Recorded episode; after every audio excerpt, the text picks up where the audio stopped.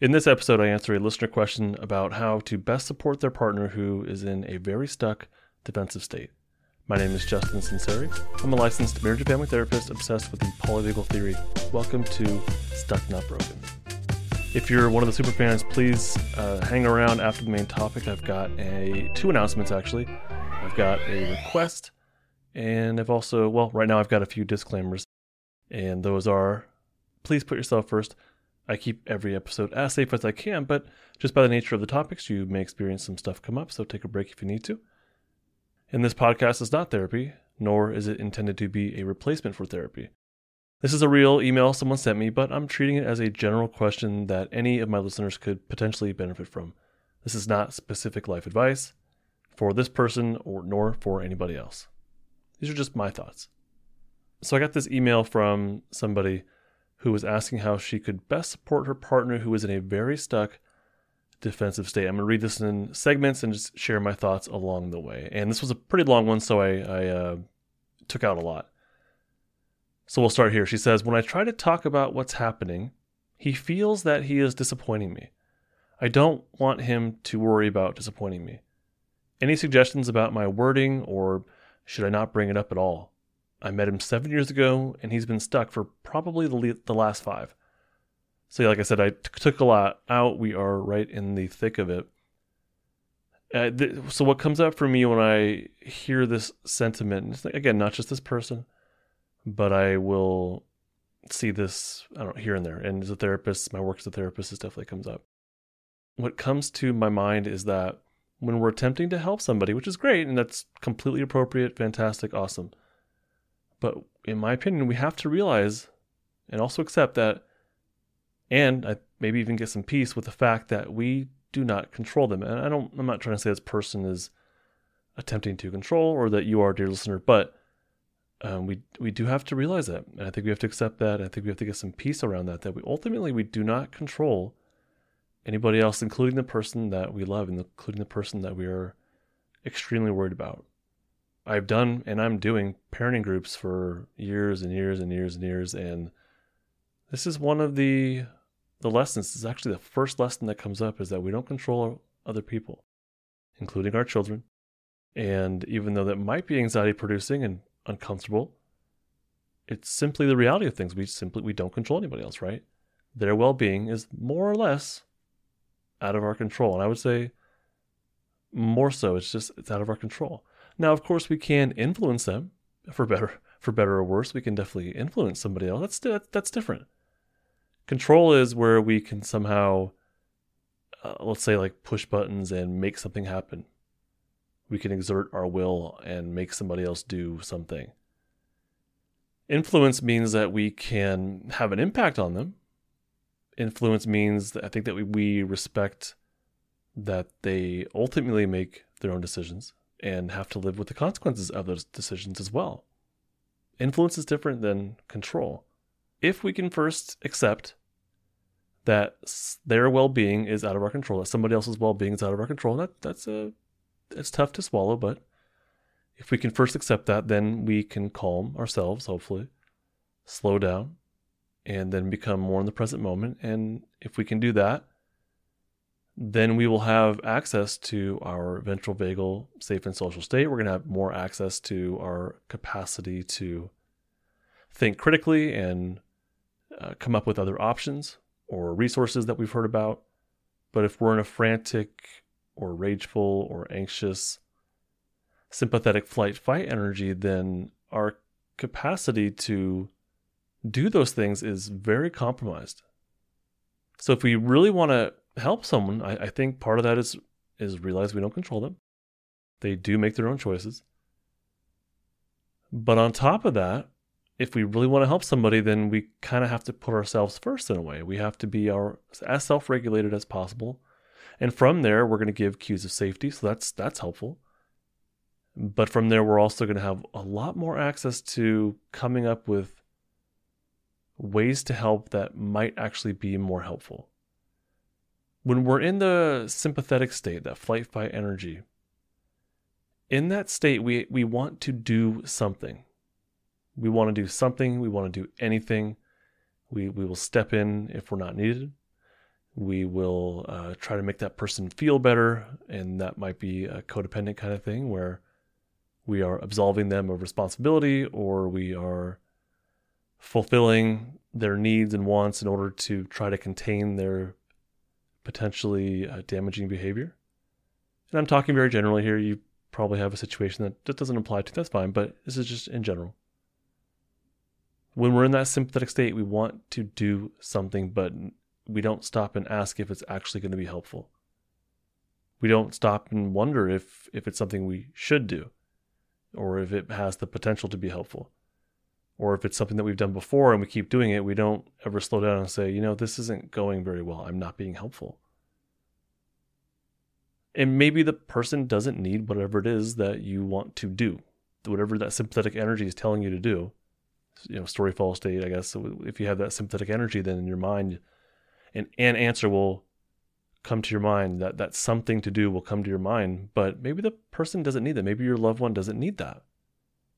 I would say that self-regulation is is something. That that is doing something. It doesn't feel like it. It doesn't feel like you're being productive and assertive enough maybe and helpful enough. But it is something. It's a lot. And I know this is uncomfortable, but I, I believe this is simply true. It's an uncomfortable truth. But we, we don't we don't control other people. Their well being is ultimately out of our control. And I think it's a lot more healthy to look at that as someone has the capacity to be instrumental in their own change. Yeah, we can influence them. Yes, we can be a part of it. But ultimately, it's out of our hands. And I, again, this is a truth that I would talk about in my parenting classes, and parents didn't like this. Parents from many cultural, ethnic, class, the parents of all backgrounds heard the same message and some had a really hard time swallowing it but eventually it's it just kind of makes sense. We don't control other people. If we did or if they did they wouldn't be in the parenting group. If the, they if they had control over their kids they, they wouldn't have they would not be there. If we had could somehow make our loved one do whatever it is then that would have happened by now. So i think it's a really hard realization but it, it's it's very central to uh, being more instrumental in the capacity to actually help and to actually offer co-regulation which which is helpful. It doesn't solve the problem but it's helpful. That is how we can influence people is by being in our own safe and social state and offering that.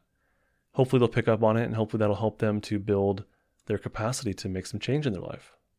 It's not everything but it, it might be more helpful than doing the same things over and over again this healthy boundary that I'm talking about is it's very essential in um, helping. She goes on to say, I've tried showing him that I would never hurt him or leave him. I respect his feelings. I give him space when he needs it. I'm patient and understanding, but still, he must not feel safe with me. Now, with this kind of sentiment, if you can relate to this, dear listener, um, let's be careful not to blame ourselves. The self blame doesn't help. Okay, so, and again, someone else's choices and potential in life is largely out of our control. So there's literally only so much that we can do. We can do a lot. We can do something, maybe, something to a lot. But ultimately, there's literally only so much that we can do. And if we t- if we do too much, that might not actually be helpful and it might create this um, dependent kind of thing. And we don't want that. That's not really build, building healthy boundaries.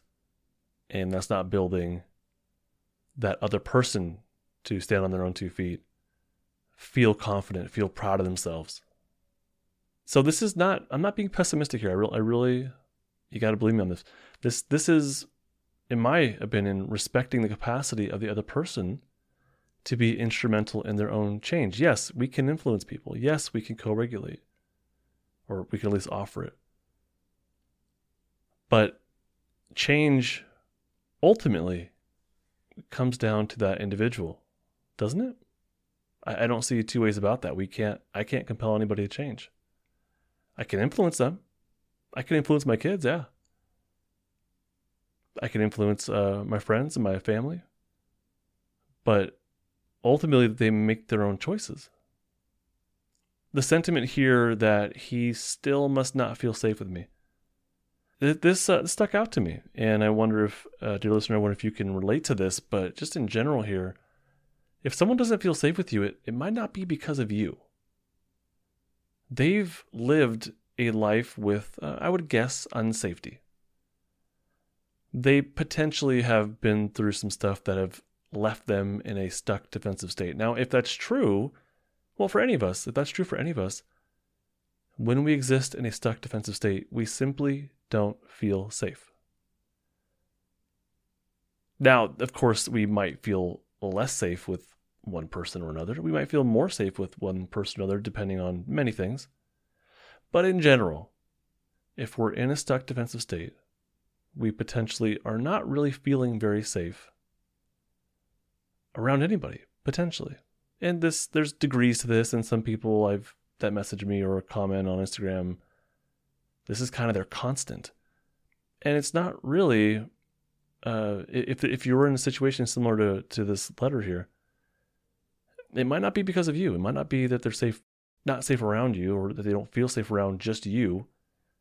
It, it might be an issue of that's just kind of how they exist, moment to moment, day to day. They probably don't feel safe around others, and they potentially don't even feel safe just within themselves. They don't feel that safety and self love or self worth or confidence. And that's why it's so important that we respect that they do have, people do have it within them to be instrumental in their own change. That doesn't mean we just wash our hands of it and say, hey, good luck. We can still influence people. We can still offer support. We can still offer co regulation, but it, it is vital, in my opinion, to truly feel happy, to truly feel successful and confident that we are a part of our own change. A part, at least a part of it, but ultimately, I, I do think it comes down to that. She goes on to say, I'm not complaining because I wouldn't have stayed if I didn't feel that it was worth it. He's worth it all. I feel people sometimes can miss the best person because they don't take the time to hear what's happening and why a person may or may not be doing something. A relationship is more complex than that. He was a rock when I've needed it, and I will always be his. I didn't reach out to you only for a relationship.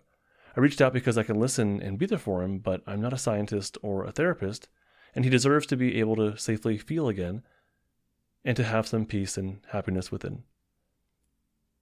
The love that is expressed in this is just plain as day you can't miss it. There's lots of love here, right? And yeah, we all deserve to have some peace and happiness simply by virtue of being a human being. I believe, I would argue, that simply being born human, we deserve to have some peace and we deserve to have some happiness. That, that doesn't mean we're going to get it. That doesn't mean that we can compel others to give it to us or for us. Because we don't again we don't control each other. But that does mean that we have a right to at least pursue it right? Peace and happiness. But this is not something that, that can be given to us. I don't i don't think we can give happiness to each other. I think we can give our own safety our, our, our own self-regulation our own co-regulation we can offer these things again, we don't control others. So we, we can't compel someone to feel happy. We just can't, or uh, at peace. These are things that we have to earn. These aren't given to us. No government is going to give these things to us. Okay? No religion is going to give us peace and happiness. It's, that's not the way it works. That's something that I think we have to earn on an individual level yeah, and yes, working with other individuals. You know, when I work in the my public school district and I work with uh, teens that are born into really crummy circumstances, who miss school a lot and fail and don't turn in assignments and a lot of times could care less. Even though these kids are promoted to the next class or they go from Spanish 1 to Spanish 2, they don't always earn it. And well, a lot of times they don't, and they're not actually prepared for the next class. So even though they're given the next class, they don't feel confident. They don't feel like they can handle the next class because literally they can't. But they didn't earn the passing grade, they were just sort of given it. Schools don't like to fail kids. And this is not all schools. This is not all schools.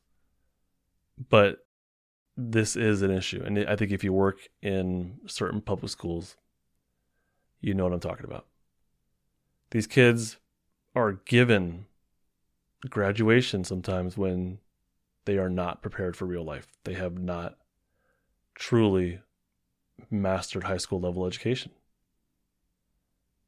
And they don't feel confident because we can't make them feel that way. They don't feel happy about it. They're relieved to be done with school, probably, but they don't feel proud of themselves because we can't make them. They have to earn that through work, just like all of us, right? No different. So we, we can't be given these things. Can't be given happiness, can't be given peace or confidence. Can we support others on their journey to do so? Yeah, hell yeah. Can we encourage others and praise them and be there for them when they need us emotionally? I, I really hope so. Absolutely. But ultimately, they have to be a part of that. All this wellness stuff that we learn about ultimately comes down to the individual asserting themselves in their own journey. We cannot do the wellness journey for others. They they have to at some point assert themselves in their own journey and take ownership over their own journey. In my opinion, if we don't respect that, we are dishonoring their process. Yes, we can be a part of it if they allow us to. Yes, we can offer support. I'm going to keep saying this. I know this is not going to sit well with many people. But if you don't make this realization, in my opinion, you are dishonoring and probably hindering somebody else's process of climbing their own polyvagal ladder, of asserting their own wellness journey, whatever that looks like for them. And again, this is just my general thoughts for everybody, and it's um, inspired by what I'm reading here. But I I don't know this person. I don't know the the uh, the man that she's discussing. So I, it's, it's not about them. This is just in general. So I hired a coach, but she could not do it for me. I had to. Or I'm having to. My journey's not done. And she had her role in my journey, and I have mine. Both of these things were essential. I hired someone to help me out. My wife is a fantastic support for me. But it's my journey. And yours is yours. So these things are important. They all they all influence each other, right? And it, it looks different, you know, relationship to relationship and role to role. My coach had a, had a has a, a professional relationship with me. She had a role, but I definitely had my role. She can't do it for me. I, I had to. I had to step up. I had to be uncomfortable. Have not had. Have to. Still. If you can take a deep breath and accept that somebody else's wellness is ultimately out of your hands, I think that's a really good starting point this does not mean you give up. This does not mean that you be okay with whatever the other person is doing or not doing. I'm not saying that. I'm not saying that you acquiesce. I'm not saying that you give them permission to uh, mistreat you at all. No.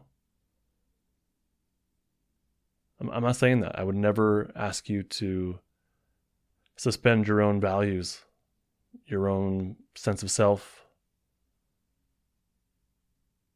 That's not what I'm talking about. Now, if these ideas are causing you to go to a place of, well, well, but what if, or, uh, but, but if I don't do this, then they'll do that, or any other buts that are popping in your mind right now, you might need to slow down and really reflect on your expectations. This is just my thoughts. You do it, you do what you like. Just my thoughts. But I would say really slow down and, and be with the discomfort or the pain of not being able to fix the situation. If you can't do that, you're probably, you might be in a pretty darn sympathetic state. And if that's true, you can still get stuff done. Yeah. You'll probably have a lot of energy to do, do, do, do. But that doesn't mean what you're doing is actually helpful. And it potentially might make things worse. And it may be robbing somebody of the opportunity for them to learn from mistakes or to assert themselves more in their, their own journey. So we want that healthy boundary to be in there plus the sympathetic energy. And I think that is where you're going to find a lot more productivity, a lot more uh, clearer, actually helpful answers. So that healthy boundary means that you have access to your state of safety and so and uh, self-regulation. I think in the healthy boundary, that's where you're going to have you're going to be offering co-regulation. You're going to be respecting what the other person uh, is capable of and expecting the best of them while also honoring yourself and your values and what you expect of yourself. I think it's a really healthy place to be. I think it's a really good place to be. And you can have that healthy boundary plus the sympathetic energy and a lot that can be fuel for you as long as you can tolerate it. So you're going to have this energy to do, but you're also going to have the healthy boundary. You're going to have positive expectations you're going to be giving that positive uh, expectation to the other person. You're going to be giving them uh, your co-regulation through those healthy boundaries, through respecting them and their process and what that means for you or what it doesn't mean for you. Now, again, I edited a lot out of this part, so I'm going to jump to this next uh, section here where she says, It's really explaining so much about my husband's experience seven weeks ago that was triggered by us having an argument where I felt rejected and angry, and I calmly said, F you. After the first very intense three day shutdown, he told me that he feels that that was abusive and that I've been abusing him when I've gotten louder slash more emotional during arguments.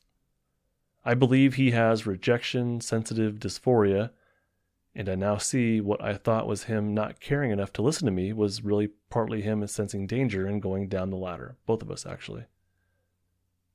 But the problem is that he's perceived my desperate pleas for love as criticism and abuse.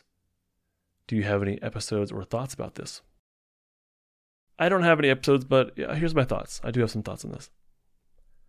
For the listener, so when we speak and someone listens, for the listener, they might be hearing what they're calling abuse, even when that's not intended, right? So for the listener, it may feel unsafe and even be followed by a story to back that up. So they may feel uh, unsafe. They might drop down into down their polyvagal ladder out of their own safety state. When that happens, story follows state. So we're going to create a narrative to explain that. So the narrative might be that whatever the speaker said was abusive. And that's not, not necessarily an accurate reflection of reality, all right? But that could be the flow of events. When we're in a defensive state, the world is filtered through defense. We experience things as defense. So a non attack can come across as an attack. All right. Even if you don't need mean to, it could come across as an attack. And now these are things that are largely out of your control. We don't control how other people take in our information. We just don't. That doesn't mean we don't care. You can still care and do the best you can to communicate, but ultimately you do the best you can to communicate yourself, and that's kind of the best you can do. Now, for the speaker, when we communicate, we need to be I don't, I don't know how practical this is, but reflect on maybe before or after you say something is there an underlying need that I have that I am projecting that I'm putting out there maybe unintentionally? So is there a is there an underlying need that I have that I'm trying to communicate but maybe I'm just not communicating it very well. So maybe the listener is not hearing very well and maybe the speaker is not uh, speaking very well. Maybe they're not maybe they're not expressing themselves very well.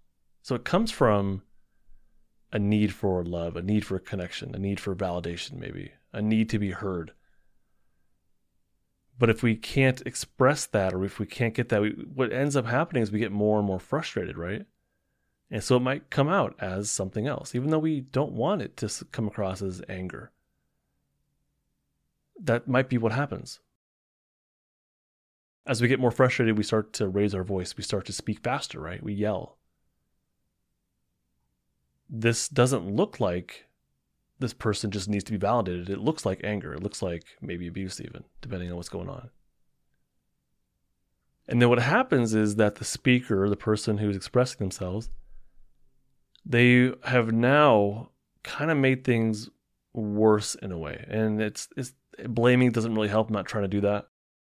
But in this buildup of frustration or desperation, the the initial need is still not met, like the need to be validated or the need to be understood or listened to or taken seriously. So there, that need is still there, but now there's a whole new problem of coming across as angry and uh, well whatever else. And now both of these things are are existing at the same time making the whole process of listening and understanding and sharing a lot more difficult right? And both of these things are impacting the listener. And the listener is going to respond out of their own uh, sense of danger their own frustration their own uh, hurt right? So it just it kind of like snowballs and this is what happens when we have two people with unmet needs. If if these two people have little ability to self-regulate, it's going to be a very difficult conversation. If you're coming into a conversation with a low ability to self-regulate, and this is not an insult at all, but if we're in a stuck defensive state, that means we probably have a, a lower ability to self-regulate for now, and it can definitely get better, but we can get stuck there for a very long time, right? So if we have two people coming into a conversation with uh, with, with a lower ability to self-regulate and unmet needs, that's that's potentially going to be a very difficult conversation. They're not going to hear each other. They're not going to feel heard, and the way they respond to each other is going to reinforce those stuck defensive states. There's not going to be any co-regulation going back and forth, right? It's just two people who are in their very own frustrated, stuck defensive state, trying to get needs met, and nothing happens. Co regulation in a relationship is fantastic. It's great, kind of necessary, in my opinion. But I'm going to go back to that individual thing because a relationship is, is two individuals coming together. So I'm going to say it again. Co regulation is fantastic in a relationship. We need that. But a relationship is two individual, well, I guess two or more, but we'll say two individuals coming together into a relationship, right? So it's two individuals. And co regulation does not happen unless at least one of these people is self regulated. Someone here has to be self regulated. Someone in a couple has to be self regulated in order to offer co regulation. Co regulation does not mean we do things for people. Co regulation does not mean we sacrifice our values to appease the other person. That's not co regulation. Co regulation is when one person in a dyad has access to their state of safety and social engagement, they will naturally, they don't have to really even choose to do it, they will just naturally, um, spontaneously provide cues of safety. So, in a relationship with two individuals, one of them has to be self regulated enough to be able to offer co regulation. We can't really demand it of each other. That's not the way it works. So this gives us this kind of like chicken and egg situation, right?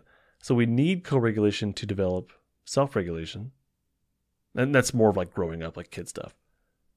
But even as adults, getting co-regulation makes it a lot easier to uh, to continue to build one's own self-regulation.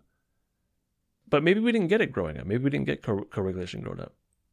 And then we meet others who are in potentially the same situation of needing co-regulation and not having enough self-regulation didn't get it growing up, and they're looking for someone to kind of uh, do this with this co- do this co-regulation thing with. So both people are needing and wanting and waiting for the co-regulation, but they're not able to provide it to the other person since they're they're unable to self-regulate as an individual. So this uh, you can see like this is just gonna snowball, right? this just reinforces itself over and over and over again. And how can we self regulate until we get co regulation? But how can we co regulate unless one of the people is self regulated enough? It's this chicken egg catch 22 thing, and it just reinforces itself over and over again. It's a very difficult thing. So, if this is you, if you're in a relationship like this, how do you break it? Well, you're listening to this, so to me, that means you're already on the path to build some more of your own self regulation capacity. Now, that doesn't mean listening to this is you're done, like you're good, and now you can go self regulate. Not at all. But if you're listening to this, that means you're open to new information. And if I've done a good enough job of explaining my ideas here, then you'll you'll adopt these ideas. You'll just uh, spontaneously do so. It'll exist in your mind more or less and now you can take these and bring these to your relationship. You can bring these in and have a maybe hopefully a higher level of awareness of yourself of what happens within you during conversations with your significant other. Have more awareness of what happens with you, within you as i tell you that you don't control and that you kind of have to be okay with that on some level. And that that probably is part of helping someone change is is having that healthier boundary I mean, if, if you're hearing this and I've done a good enough job of explaining myself and my ideas make and these ideas make sense, then that that this might set up a foundation for you to bring something new to the table in your own relationship and all, but also to yourself mostly. If that's the case, if you, if this is giving you a new kind of understanding and a new foundation of information, you can build from that. So that's that's how you break it. Is you're already doing it, like just exposing yourself to new ideas even challenging ideas. That is how you break these cycles, I think, is by at least part of it, it's just part of it, is by having more awareness to to other ideas or other resources or whatever, right? Like that's part of it. So now you build from there. And the where you build from there is to build your own self-regulation. If you're more self-regulated, you're going to be able to offer it more to your your loved ones, whoever they are. And if that's true, then that might help to ease some of the tension in the relationship. Does it fix it? Not necessarily. Am I asking you to put up with someone's abuse while you self regulate? No, hell no. Absolutely not. Am I asking you to sacrifice your values and work on your self regulation? No, no hopefully it's clear. I, I mean exactly what I said. We have two people in a relationship. One of them has to be self-regulated. Well, ideally both of them are, but in order for co-regulation to happen, at least one of them has to be uh, more self-regulated and be able to offer it, offer their state of safety and social connection as much as they can. We don't need perfection. We don't need it. I think my course can be helpful when it comes to building self-regulation and, and feeling what it feels like to be safe. Um, that's kind of the idea. Is it's called building safety anchors. So it's a course that helps you over the span of 30 days to figure out, to learn, to notice what brings you to safety, what activates those safety pathways. And it helps you to build your capacity to be and exist in those safety pathways, to feel them, and to exercise them and to hopefully build that that, that capacity. And if you can do that, if you can build your self-regulation and, and build your feelings of safety, you're you're gonna bring those to every domain of your life. That's kind of how this works is when, when we build our safety pathways, it carries over into our relationships and our parenting and our work life. And, you know, it, when you work on you, you're, you're going to bring that best version of you to these different areas of your life and I think it helps. I don't I don't think that it's up to you to fix your relationship. I don't feel like it's up to you to fix the person, the other person in the relationship. I don't like it's I'm not saying that at all. But we always do have to work on us, right? That's ultimately what we have some some uh, semblance of control over more or less at least it seems like it. So that that's that's my thought on how do you break these uh, these cycles of what I'm discussing here you, you're learning new things already, so you're already on the path. And then you build self regulation. I think my course, Building Safety Anchors, can be really helpful. there'll be a link in the description if you want to learn more about that, or just email me, justinlmft at gmail.com, and you can ask me more about it. So, the last thought I want to give you here is we are not co regulation machines. We are not machines. We are not implementing co regulation software that somebody has uploaded into us. We are not robot. Like, it's okay to have whatever feeling you have about the situation that you're in. It's okay to feel frustrated about your partner or your spouse or whoever, or your parents or your children. You're allowed to feel disappointed. You're allowed to feel angry, whatever it is. Like, you don't have to constantly be in this state of co regulation and safety that's kind of unrealistic. And I don't think it's helpful to to expect that of yourself. So I hope you know that I'm not expecting that of you. It's, it's okay to feel whatever you're feeling. All right, give yourself that permission and then own the feeling. If you're in a relationship where things aren't going well, where the other person is stuck in a state of safety, I'm sorry, defense. If your spouse is in a, in a stuck state of defense and you're frustrated about that, that is okay to feel that way. Give yourself permission, own the feeling of frustration, let it be do the best you can to combine that with your feelings of love and safety and connection. So we want to access that, we want to self regulate as much as we can. But then also keep in mind and let yourself feel that frustration or, or anger, whatever it is, while also accessing your state of safety. And that, that'll fuel, that'll, that's going to feel like motivation. It's going to feel like drive and focus. Okay, so you're allowed to feel frustrated, you're allowed to feel angry and disappointed. And when you combine that with your state of safety, it's going to come out differently. Like when you're angry without the safety state on, it's just anger. You're yelling and name calling and swearing, probably. But when you have the state of safety on, you're determined. That angry energy becomes determination. That angry energy becomes determination. It becomes focus it becomes messages of I love you and I expect better of you and, and I'll do whatever I can to support you, but I can't do it for you.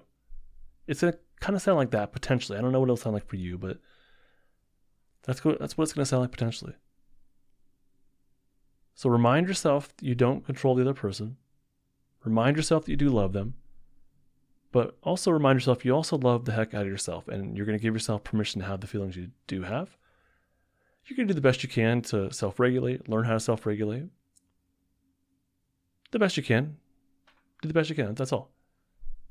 You're going to give yourself permission to be grounded in your own values, your own positive expectations for other people. You're, we're not co regulation machines. It's okay to have these feelings. Okay. I've got uh, two announcements. Next episode is episode 100. I'm going to kind of do, I, I'm planning on doing like a reflection None of that is uh, planned uh, planned out in much detail yet. We'll see how it goes, but that's episode 100. Episode 101 after that is going to be the start of Polyvagal 101, where I'm going to go to some polyvagal concepts all over again and see what new stuff comes up. But I also have another announcement. I do have uh, my Patreon where you can get access to a whole other podcast of exclusive content, no repeats. And that is on Patreon. You can have access to that for five bucks a month. Also, that's not new. That that's been around for uh, actually a year now.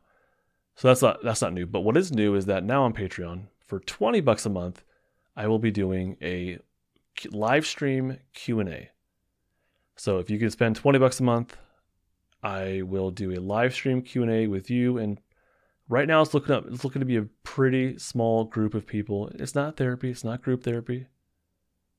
It's not clinical supervision, nothing like that. It's just an opportunity for you to ask questions and get answers from me. You'll have you and whoever else is there is going to have 100% of my attention. Uh, this is different than um, I, I, do plan on offering like paid consultations. That'll be a lot more than 20 bucks a month. So this is the idea here is to get a, a group of people going at a dollar amount that is not too much. I want to give people the opportunity to to ask questions and, get my attention if they have some burning questions that are not that that are more general because this is not therapy. I'm not answering and questions about anyone's particular life. I'm not giving them advice or therapy. None, none of that.